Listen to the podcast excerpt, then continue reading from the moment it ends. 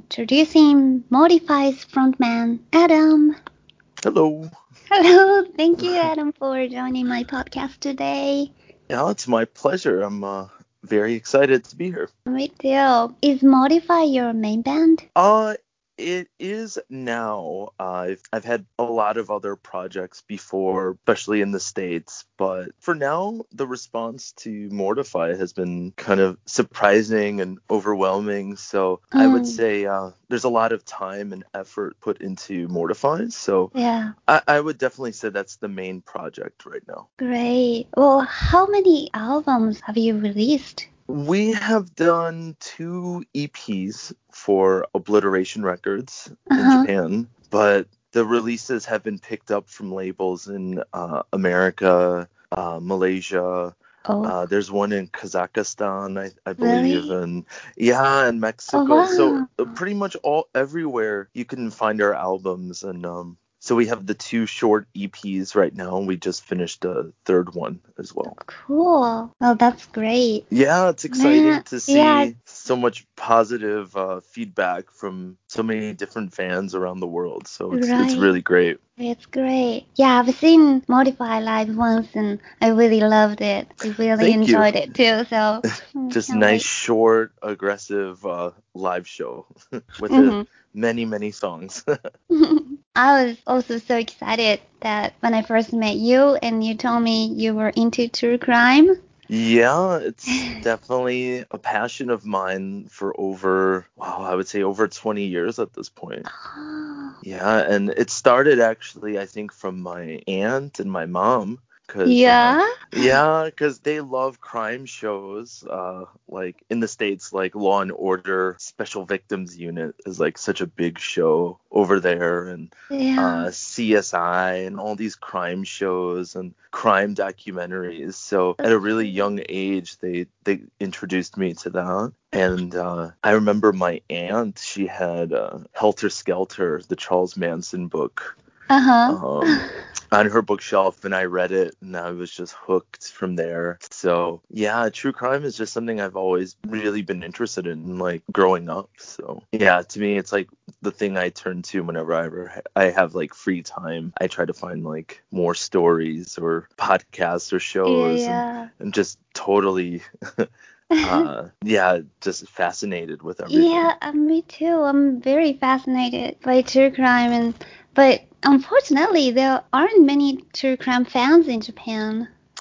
I'm right trying I- find, but For sure. It's uh I don't know what it is. I know there's a big, you know, fan base for death metal and gore Right. metal and yeah. horror movies, but Uh huh. for true crime, I, I've also had like a hard time finding similar, you know, people with similar interests in that Mm. realm. So I, I would agree. It seems like it's something that's not so popular here. No, but it's huge in America. I found hundreds of hundreds of true crime podcasts Yes. in English. Like, mm, Yeah, and even in main like you know a show like Law and Order, a Special Yeah. Victims Unit, like it talks about pretty controversial things like rape and incest and murder child. and child murder Murder. and things like that, and it's just on national TV all day, every Oh, day, Wow. you know. So and there's many true crime podcasts who have big backing from like other big companies. So Yeah. I think crime and murder and things like that is just it's to the American public and consumers it's it's nothing shocking, you know. Yeah. And you're from Chicago, yes. and you said it's one of the most criminal city. It is it's been um you know that area of America, the Midwest. I still think many people in Japan don't know because when I Mhm. mention America, the geography of America can be kind of confusing to many Mhm. people. So you have your Seattle, you have your uh, Miami and Orlando and Los Angeles, but those are all at the other ends of the country. In the middle of the country Mm. is nothing. So you have Chicago, which is a Yeah. big city, but you also Yeah. have Detroit and Cleveland and like yeah, there's this these it's in the the middle of America it just has like nothing. It's just flat lands, it's farms, it's like I don't know, and in in that area of the Midwest it's just so much crime. So Really? Chicago for the longest time was the murder capital of murder America. capital. yeah, so it's it's a very dangerous city and you know, I grew up in a area of the city that was a lot of people say when they're from Chicago, but they're not really from Chicago. They're like an hour and a half away in Uh-huh. the suburbs. But I grew up in in Chicago, so I was next to a lot of the gang fights that were happening. So I've seen people, you know, get murdered on the street, like drive-by shootings. You see corpses on the street. You What? see, you know, people overdose and die on the street or in an alley. So to me, that's like Oh my goodness. growing up around that. You you see it like all the time. That's so Intense. it's intense. Totally Yeah. different from this peaceful, boring Japan. But I don't know if it's so peaceful because if you look at like really look at the news, there there is a lot of murders that happen oh yeah, in yeah, Japan. You, Mhm. you see it like all the time.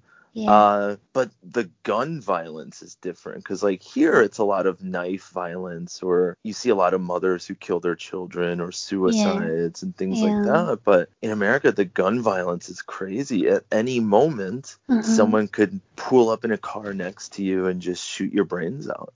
You know, it's and just for for what? For a little bit of money in your pocket or your phone. So there's definitely a sense of fear walking around. oh, And that's scary. yeah, and I think for me the big I've been in Japan now almost 4 years. Uh-huh. And I, for me, I'm still used to when the sun goes down and it's dark, you walk around, but you're always looking over your shoulder because I always think someone's going to come take your money or pull a knife on you or pull a gun on you or try to sell you drugs or things like that.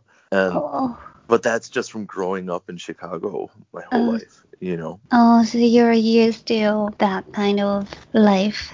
you're used to it because I've had kids like nine, ten years old, and they want to join a gang, so they have to prove themselves. So I've had kids come up to me late at night when I'm walking Uh-huh. with my headphones in, and they'll come and put a gun to your stomach, you know, and you they rob you. So there's a constant fear of like, at least growing up there, Being attacked. just being attacked, being shot or killed or anything because it happens so much in the city that you So- can't expect to be safe ever. So were you were surprised when you first time came to Japan and saw a girl in a short, short skirt walking around at night alone? Like, uh yeah, we can do that here. for sure, definitely taken aback or a girl with a short skirt asleep on the train, you know. yeah, yeah, yeah. or I've seen like 7 a.m. They're sleeping on the platform of the train. Maybe they missed their last train going home, Mhm. or they got drunk. Uh, to me, it's like very shocking because I'm just used to that mentality in Chicago. If you were to see something like that, you just assume the worst will happen. You know, Oh, wow, that's that different. definitely different. So, well, how old were you when you saw someone got killed? I think the first time, uh, maybe I was seven or eight. Seven? Yeah. I grew up in a area for if anyone's listening from Chicago, I grew up on the corner of Cicero and Grand Avenue, which is one of the worst like corners in- the city on that west side. And uh, I saw the owner of uh, a restaurant in that Mhm. area. I think he owed money to some of the gangs, like, and he hadn't paid his debt, and so, um, yeah, they shot him and saw everything. and so that was when I was about seven or eight, and my parents Yeah. Didn't have a lot of money, so Um, we couldn't move, but they just mm, asked me like, please don't join a gang. Whatever you do, don't join a gang. Just stay Mm. home, listen to records, watch movies, whatever. And so from my window, I could see everything. I saw like dog fighting and people getting stabbed and shot and drug overdoses. But I never went outside. I just saw everything because I didn't. If I went outside, I think I would have joined a gang and maybe went to jail. You know. So instead, I stayed inside and was using my dial up internet. And that's how I discovered a lot of, you know, grindcore and death matches and Yeah. harsh noise and, you know, like French horror movies, like all these crazy things because all I did was stay indoors all the time. Wow. But I'm speechless. Uh, so you're a parent now. yes. You, so you know like how your parents were must be so worried about their Right. kid. Yeah, I Yeah. uh my daughter, she's still really young. She's uh, a Mm. little over 1 years old now. Yeah. And even now, I'm super alert and sensitive and worried all the time for anything that she does. Mm. So I can't imagine how my parents felt, yeah. you know, me being so young and you're worried. And then there's the extra worry of like your living situation. So, like the area that you live in. And Mm. I don't have that with my daughter. I'm not worried for gun violence or gangs or anything like that. So Yeah. it's, it's stressful, but not as stressful as probably for my parents. Wow, I see. I, Yeah. I'm shocked. I didn't expect this coming. And there, there, yeah, there's so much more to Mm. to say, but I would say for any listeners to just really, you could go and research. Just there's a lot of excellent websites where you could just read the news about what's happening in Chicago with the gang fights and the drugs and Mm. the the wars and it's endless cycle of just killing. Nothing has changed now than it was 25, 26 years ago. Like nothing has changed. Is marijuana legalized in Chicago? Right, yeah, so marijuana is legal now, so I know all of my friends are happy yeah, but Everyone does it mean that like gangsters can't make as much as they used to do? I think now they have to turn to different drugs. So it's a lot more of heroin and Oh. cocaine and um, things like that. And of course, the big thing in America is like uh, painkillers and Mm. me- pain medications. So it's a lot of that as well. So the marijuana is is completely there's there's no market for it. I can just walk to any corner and buy it legally. I don't have to get a drug dealers. So you have to start other production of like crack or things like that. So Mm. yeah. Do you have any friends join the gang? Gangs? Yeah, I have before a lot of um so my last job in Chicago before I moved to Japan, I was um I was working for a trucking company and a lot of the guys who would work there were they come from jail or they were ex-gang members and Mm. uh a lot of those guys I've seen newspaper articles and online articles like after I've moved to Japan a lot of them have gone back to jail or have been killed so a lot of them have rejoined gangs and those were close friends of mine so it's been it's been kind of scary i've i've lost uh i had one friend who was shot Yeah. and killed and he died in the snow because it was a drug deal gone bad i had one friend he was uh coming back from work and one of his rivals stabbed him in the chest on the train and he yeah. died on the train. So these are things I see now. The newspaper articles come out now, and I'm like, oh my god, I used to go to lunch with him, or we Oh. used to drive in the car together and listen to music, and Mm. it's uh yeah. So even though I live in in Japan. A part of Chicago still continues to uh, to follow me quite a bit. Mm, it must be like a complex feeling. Like you like your friends, you want your friends to be living in a safe, Mm. like how do you say, like safe life. Right. Oh yeah. You you wish the best, but yeah. it, it happens so much that a part of you almost becomes like numb. Like you don't grieve Mm. like you used to. You don't at least for me, like it, it feels bad saying, but you see the news that like one of your friends or someone you used to work with has been killed or died or anything or they went back to jail and you feel bad, but there's no Mm. more of the long grieving and questioning. It's just kind of uh, you you become numb at a certain point. Oh, I think it's the environment plays a big role because they are not naturally bad types of people if they were born in safe places. Right. Yeah. Um, Mhm. but that goes into the psychology of, and you know, people have many theories about, well, what if their home life was better growing up, or they had gotten better jobs, or anything. It could, anything could have Mm. changed the, Mm. their route in life, but I don't know. I don't know what could have changed or what would have made things better. If anything, I don't know. It might have just been destiny to become that person. I don't know. Mm. Mm, and you also told me that you lived close to John Wayne Gacy. Yes. That's So- crazy. yeah, so after I um my parents saved up enough money, we were able to leave that area and we moved to a nicer part of Chicago.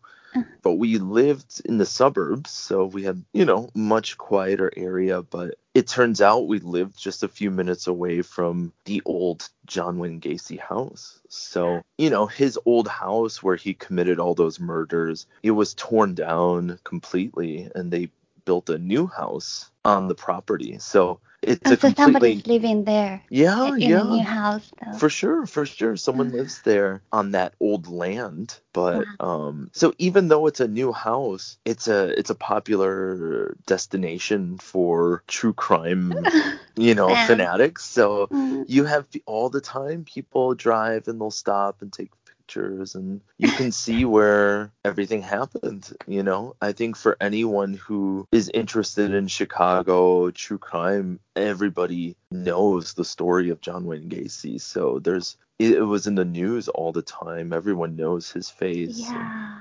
um so yeah it's a famous landmark for people yeah and my aunt she was a true crime fanatic so hmm I remember just one day, her and I just we got hot dogs and we drove by and checked it out. It's pretty cool. to, as as someone that's like into that sort of thing, it's it's cool to just uh, to go by. But I wonder if the people that live there, if they're annoyed by all the Mm. Yeah, I really wonder. the traffic, you know. But but uh, yeah, it's a piece of history for sure. Yeah, I wonder if the house is haunted. I think so. I I would Mm. absolutely think so that that whole ground even though it's a new house i definitely feel like the spirits and the the aura of that place is just it has to be so weird to live there Yeah. i would love to go there though just like for a night or two and just see for myself Mm. yeah one day maybe when i go back to chicago to visit i'll go and take some pictures Yeah. So those things didn't. What I'm trying to say, like I, like I don't have any experience with criminals or like Mm, I've never seen people getting shot or mhm. so I am so away from true crime. So I Mm. thought that was why I'm into true crime because I don't know anything about this. I'm not familiar with those stuff. Mhm, That's mhm. why I'm fascinated. uh-huh But for your case, you're so like right yeah close to well cr- For I sure. but Mm. i think true crime and the the crime i described like um that i had seen in chicago is just so different you know in i think for me what i enjoy about reading about true crime and listening to it is just it's so intimate like like uh like a jeffrey dahmer like he Mm. you know picked up these men and dismembered them and ate uh, them. ate them it's such an intimate yeah. thing, you know. And even though it's this cannibalistic murder, uh, obviously, of course, we can admit like it's really gross and like crazy. Like someone has to be on another level of insanity Mhm. to do that. Yeah. But it's fascinating because it's intimate, where something like a shooting a gun at somebody and putting a bullet in their head from far away and then driving away really fast. It's Mhm, just that's it's not it, different. it's different. It's not intimate. It's a very it's very cold and just it's over with, you know. But I'm so fascinated with just like the psychology of serial killers and the reasoning why they did it and the whole process of trying to find them and yeah. everything. It's just um to me that that's just there's a lot there to take in. So it's so interesting to me.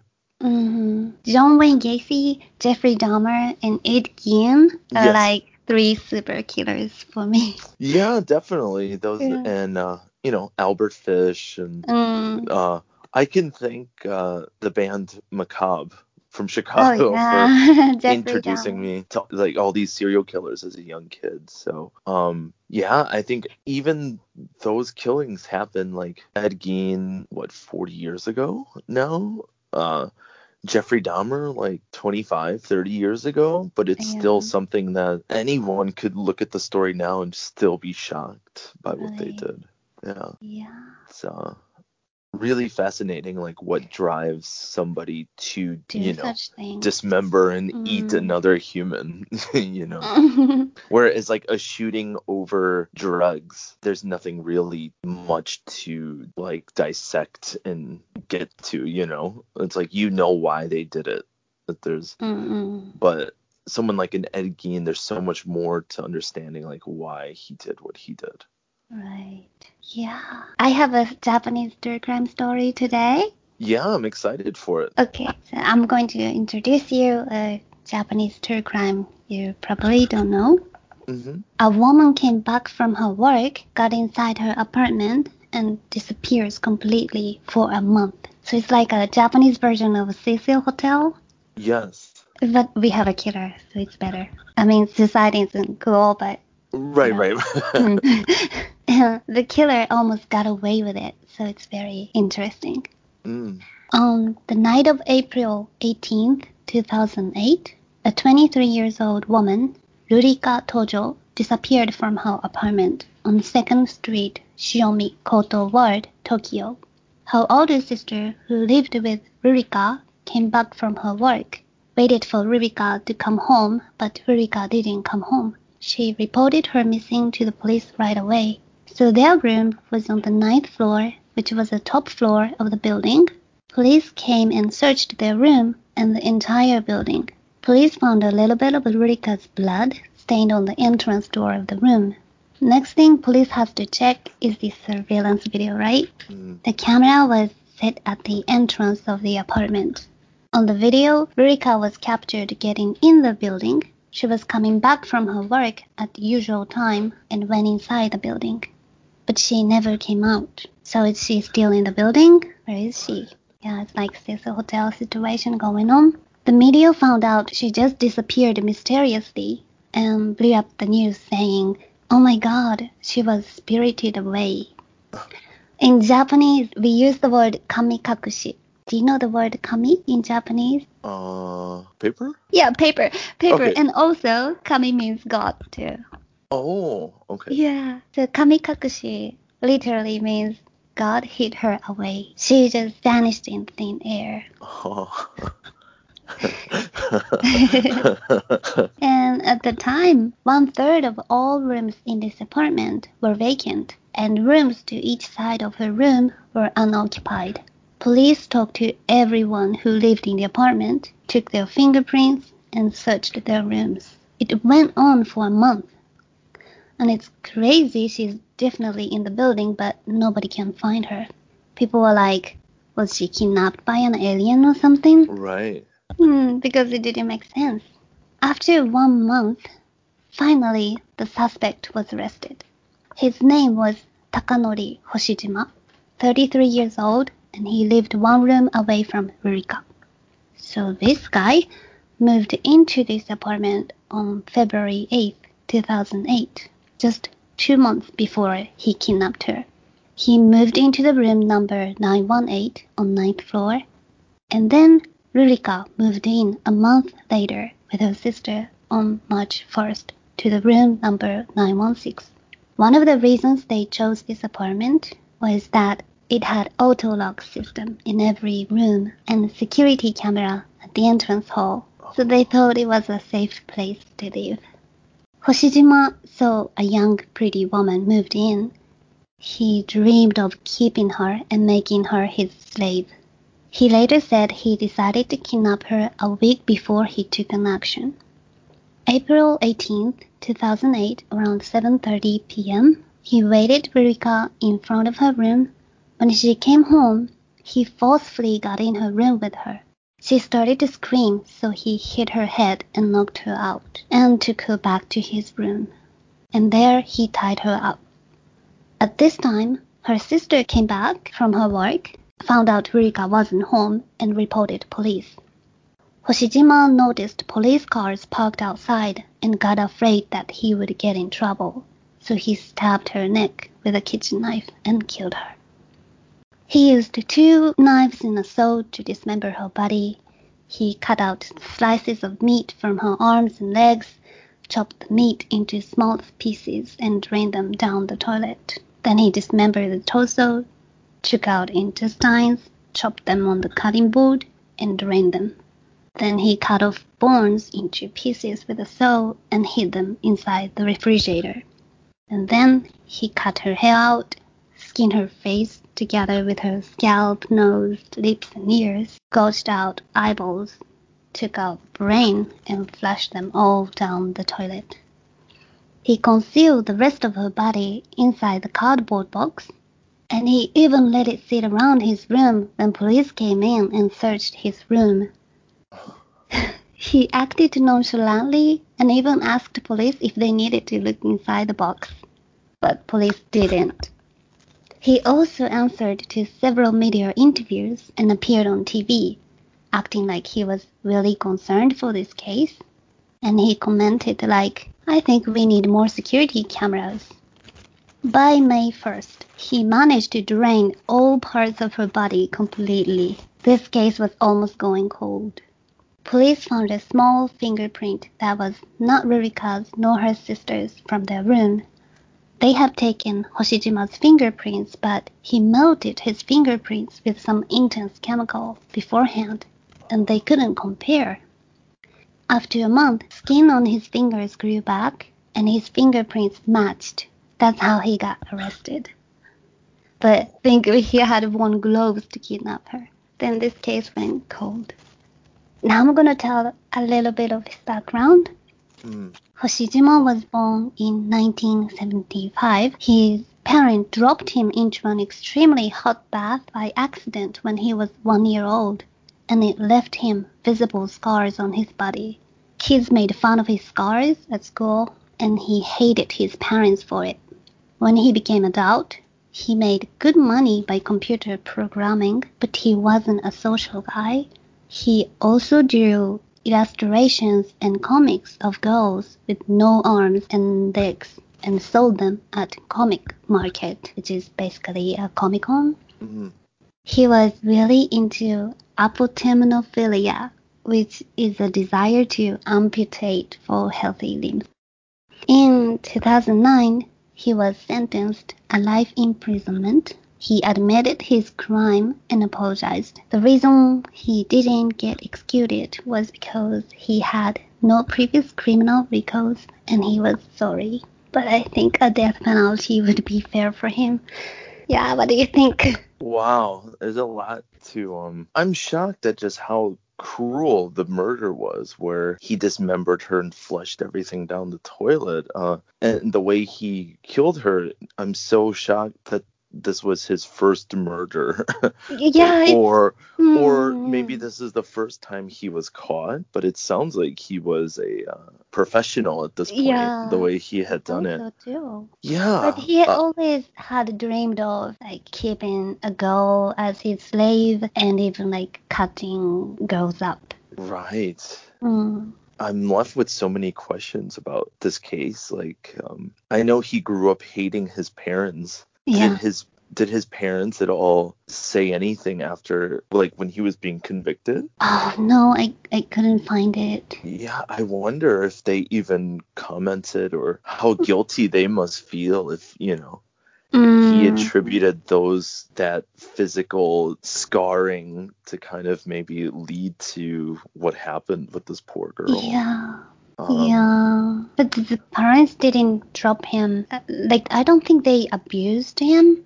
mm, but It- still, I mean, the, yeah. it was them that caused this deformity. so right. that lasts forever. So Yeah. um, I'm sure that was yeah. There's so many different feelings about that. But I don't know. He seems like a pretty mentally sick person.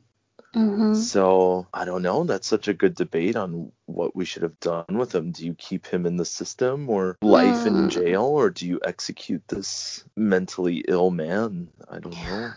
Yeah, it's always very difficult. Like, Wow. so many people seem to be coming out from jail too soon and murder Right. again. And that Yeah. makes so mad. Like, Yeah, it happens all the lock time. him up. Mm, Right. So is he in jail for life or yeah, life Okay. imprisonment. Yeah, I think that's the best for him so he can't harm anyone again, for Mm. sure. I'm surprised he was flushing her brain and all of these limbs Even down the bones. toilet and Mm. bones. I'm surprised the plumbing didn't get like backed up. Yeah, well, police had to go. How do you call them? Plumber? Yes, Uh, the plumber. Yeah. A plumber? Mm. Mm, water pipe. Yes. They like when, once they found out about him, police searched the pipes and Oh. they could pick up small, small pieces of flesh yeah. I, to Rebecca. because I know other killers have been caught that way where they keep flushing everything. All of a sudden, the toilet breaks. You have to call the plumber.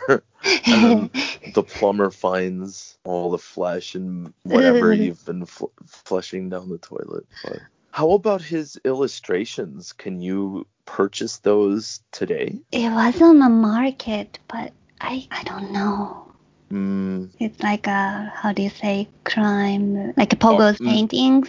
right, right. How do you so, call them like Uh, the crime? memorabilia. Uh, yeah. Yeah. So I'm sure I wonder if there's any sort of uh, value to those or if whoever purchased those his drawings of, you know, amputated women uh, Mm. if they just threw it in the garbage after the the news story. I I kind of want to search and see if I could find his picture. yeah. Interesting though, I had no idea of this case and um, I'm surprised the police there they just walked in the house, didn't look in the box like Oh, Yeah. But that was a like his smart move. Like he didn't act like he was shady. Right. but I, I would think, you know, the next door neighbor would Mhm. always be the first suspect, Yeah. right? Because they're like, they can easily just abduct the person and put them in their house. So, yeah, I, I would question the police and their uh, investigation tactics. and Mm.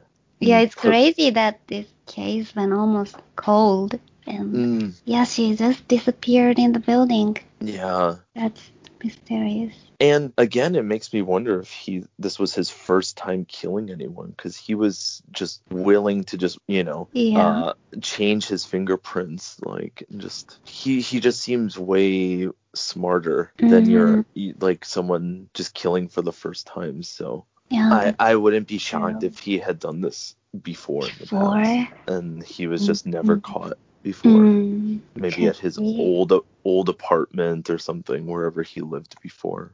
Mm. And we might be living in his apartment. Yeah, right. yeah. so nobody knows, and um, but yeah, interesting case, and Glad you enjoyed. thank you for uh, for sharing. Yeah, well, thank you so much for joining my podcast. And if you have any promotion, Sure. Um. Well, thank you for inviting me, and uh, it's always cool to do interviews about my bands, but it's I never have the chance to talk about my other interests like true crime and uh, Mm. you know uh, crime and my experiences growing up in Chicago. So. was Thank you so much for uh, letting me talk a little bit about that today. And Oh, um, thank you so much for telling me. That was so interesting. yeah, if you It ever want to know more, I cannot. Uh, Yeah, I have think I need to. it's gonna take a few days for me to really think about what I heard from you, and yeah, think about it. Mhm. Thank you. Um, but yeah, for anyone else, um, as mentioned here, I sing in Mortify. We just uh, finished uh, a new seven inch that will be mm-hmm. coming out, so cool. we'll be doing that. And um, yeah, I'm always working on new music projects, so you can just keep an eye on the Mortify Twitter page and be up to date on what I'm doing musically. Mm-hmm. And yeah, I think that's about it. Thank you so much. Arigato. Thank you so much. If you are interested in donating this podcast please go to buy me a coffee link. Thank you very much. Bye.